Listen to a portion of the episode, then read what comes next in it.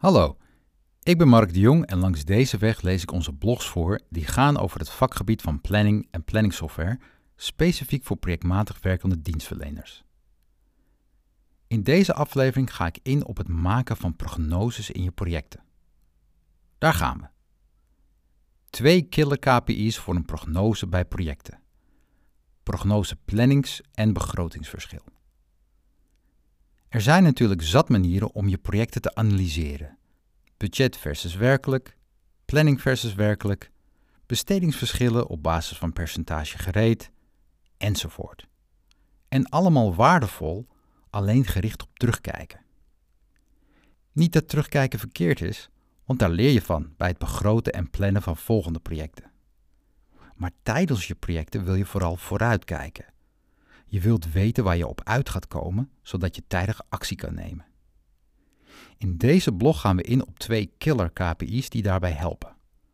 Prognose planningsverschil en prognose begrotingsverschil. Prognose planningsverschil.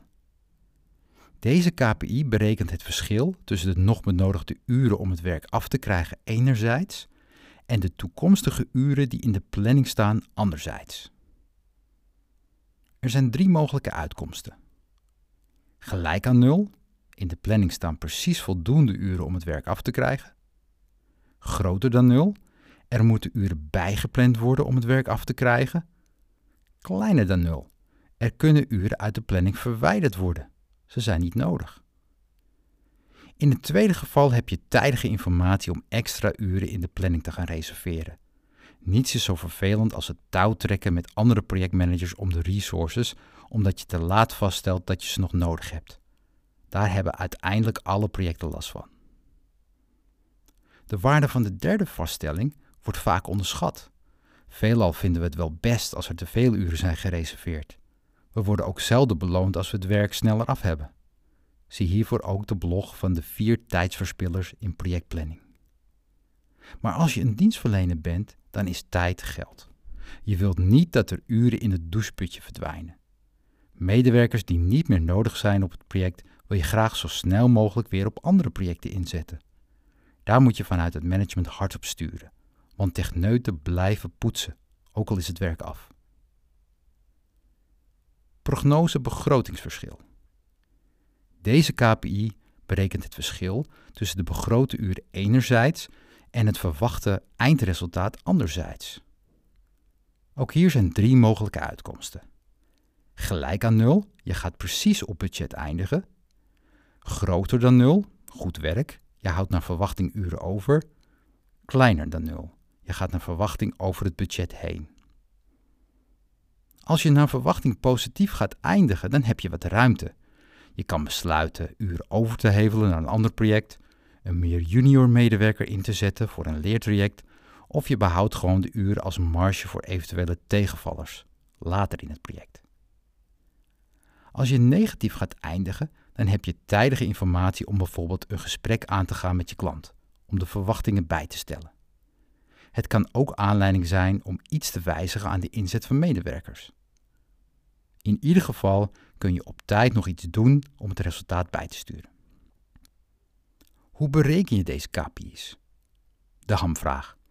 Er is in ieder geval een aantal uitgangspunten dat je moet hanteren. 1. Structureel voortgang meten. 2. Uren in het verleden, dubbele punt, werkelijk en anders planning. 3. Uren in de toekomst, dubbele punt, de geplande uren. 4. Een actueel beeld. 1. Structureel voortgang meten. Je kunt de voortgang door de leden van je projectteam laten opgeven. Zij voeren tenslotte het werk uit en hebben het beste zicht op het werk dat ze nog moeten verrichten. Of niet? In mijn ervaring hangt het heel erg van de persoon af. Daarnaast moet je ook rekening houden met het psychologische effect dat mensen altijd voortgang willen rapporteren. Voorbeeld. Jan rapporteert in week 1 een voortgang van 75%. Vervolgens zit het hartstikke tegen. Het is eigenlijk meer werk dan gedacht. Feitelijk zit hij pas op 50%. Het is voor de meeste mensen heel erg moeilijk, en ook voor Jan, om in week 2 een lager percentage te rapporteren. Ze houden vast aan 75% of een procentje meer. Je kunt dus ook overwegen dat jij het als projectmanager zelf gaat inschatten. Dan heb je in ieder geval één maatstaf van beoordelen, die wellicht ook wat objectiever is. Voorwaarde is wel dat je gevoel hebt bij de materie, anders vaar je alsnog volledig op leden van je projectteam. Je kunt de voortgang onder andere meten op basis van een percentage gereed en of opgave van nog benodigde uren om het werk af te krijgen. Voor de beste methode lees eens de blog 3 randvoorwaarden aan projectvoortgangsrapportage. Moet voortgang meten echt? Ik adviseer van wel. Als je het niet doet, dan kun je echter nog steeds gaan rekenen. Je neemt dan gewoon de begrote uren als uitgangspunt voor de uren die je in totaal moet gaan maken. Niet heel realistisch, maar het geeft wel een benadering. Het is in ieder geval beter dan niets. 2. Uren in het verleden. Dubbele punt. Werkelijk en anders planning. Om de berekeningen te kunnen maken, moet je weten hoeveel uren er in het verleden zijn besteed. Dit kunnen we baseren op de urenstaten van de medewerkers. De ellende is alleen dat je vaak een hele week moet wachten voordat je de werkelijke uren binnen hebt. En dan heb je waarschijnlijk nog geluk als je ze allemaal hebt. Denk even aan de usual suspects die altijd te laat zijn met het indienen van een urenstaat. Dat is eigenlijk niet werkbaar. Als je gaat werken met urenstaten op dagbasis, dan kom je al een stuk dichter in de buurt, maar je houdt hetzelfde probleem. De oplossing. Als er in het verleden werkelijke uren zijn ingediend, dan nemen we uiteraard deze mee in de berekening. Zijn ze er niet, dan nemen we gewoon de uren die voor de medewerkers in de planning stonden. Bij afwezigheid van de werkelijke uren is dat de beste benadering die we kunnen kiezen. Tuurlijk kunnen we er een uurtje na zitten, maar het is nog steeds de best guess die we kunnen maken.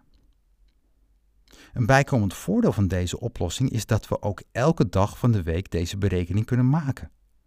Bij afwezigheid van werkelijke uren kunnen we namelijk altijd terugvallen op de geplande uren.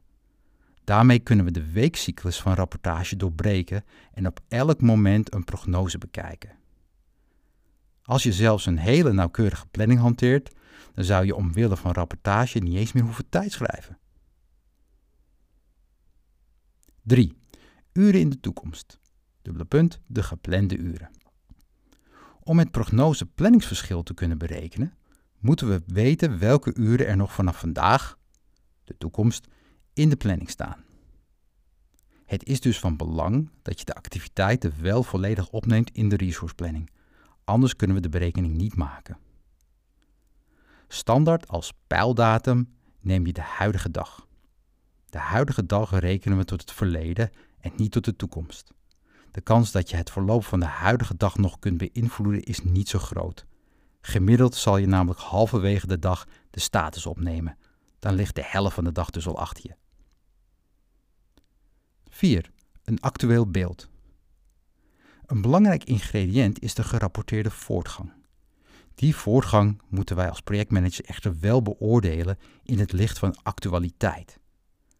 Als je werkt met voortgang van dezelfde dag, dan zal het hoogstwaarschijnlijk actueel zijn. Maar wat als de laatst ingediende voortgang een week oud is?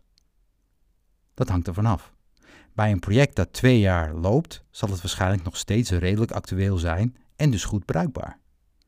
Duurt jouw project slechts vier weken, dan is het waarschijnlijk verouderd en niet actueel. Je dient als projectmanager dus de betrouwbaarheid van de berekende KPI's te wegen in het licht van actueel gemelde voortgang. Pas dus op met te snel conclusies trekken. Berekeningsvoorbeeld. En nu gaan we het concreet maken met een cijfervoorbeeld. Een project met één activiteit. In week 2 op dinsdag maken we de balans op. De begrote uren voor deze activiteit zijn 80. Er wordt één medewerker ingepland over twee weken. In week 1 heeft deze medewerker met een urenstaat werkelijke uren ingediend. In week 2 op maandag wordt een voortgang van 30% gerapporteerd. Op basis van deze gegevens kunnen we de volgende berekeningen maken. Uren verleden is 48, uren toekomst is 24, prognose planningsverschil is 70% van 80 is 56, min uren in de toekomst, 24, is plus 32.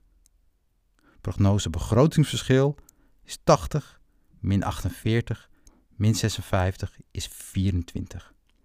Er moeten dus nog 32 uur worden toegevoegd in de planning om het werk af te ronden en er wordt een negatief begrotingsverschil verwacht van 24 uur. Voor meer cijfervoorbeelden met verschillende scenario's van voortgang melden, nog benodigde uren en als er geen voortgang is, verwijs ik naar het artikel Prognoseverschillen op de supportsite van TimeWax. Bedankt voor het luisteren. Ben je geïnteresseerd in meer? Ga dan naar www.timex.nl/blog om je gratis te abonneren. Tot de volgende.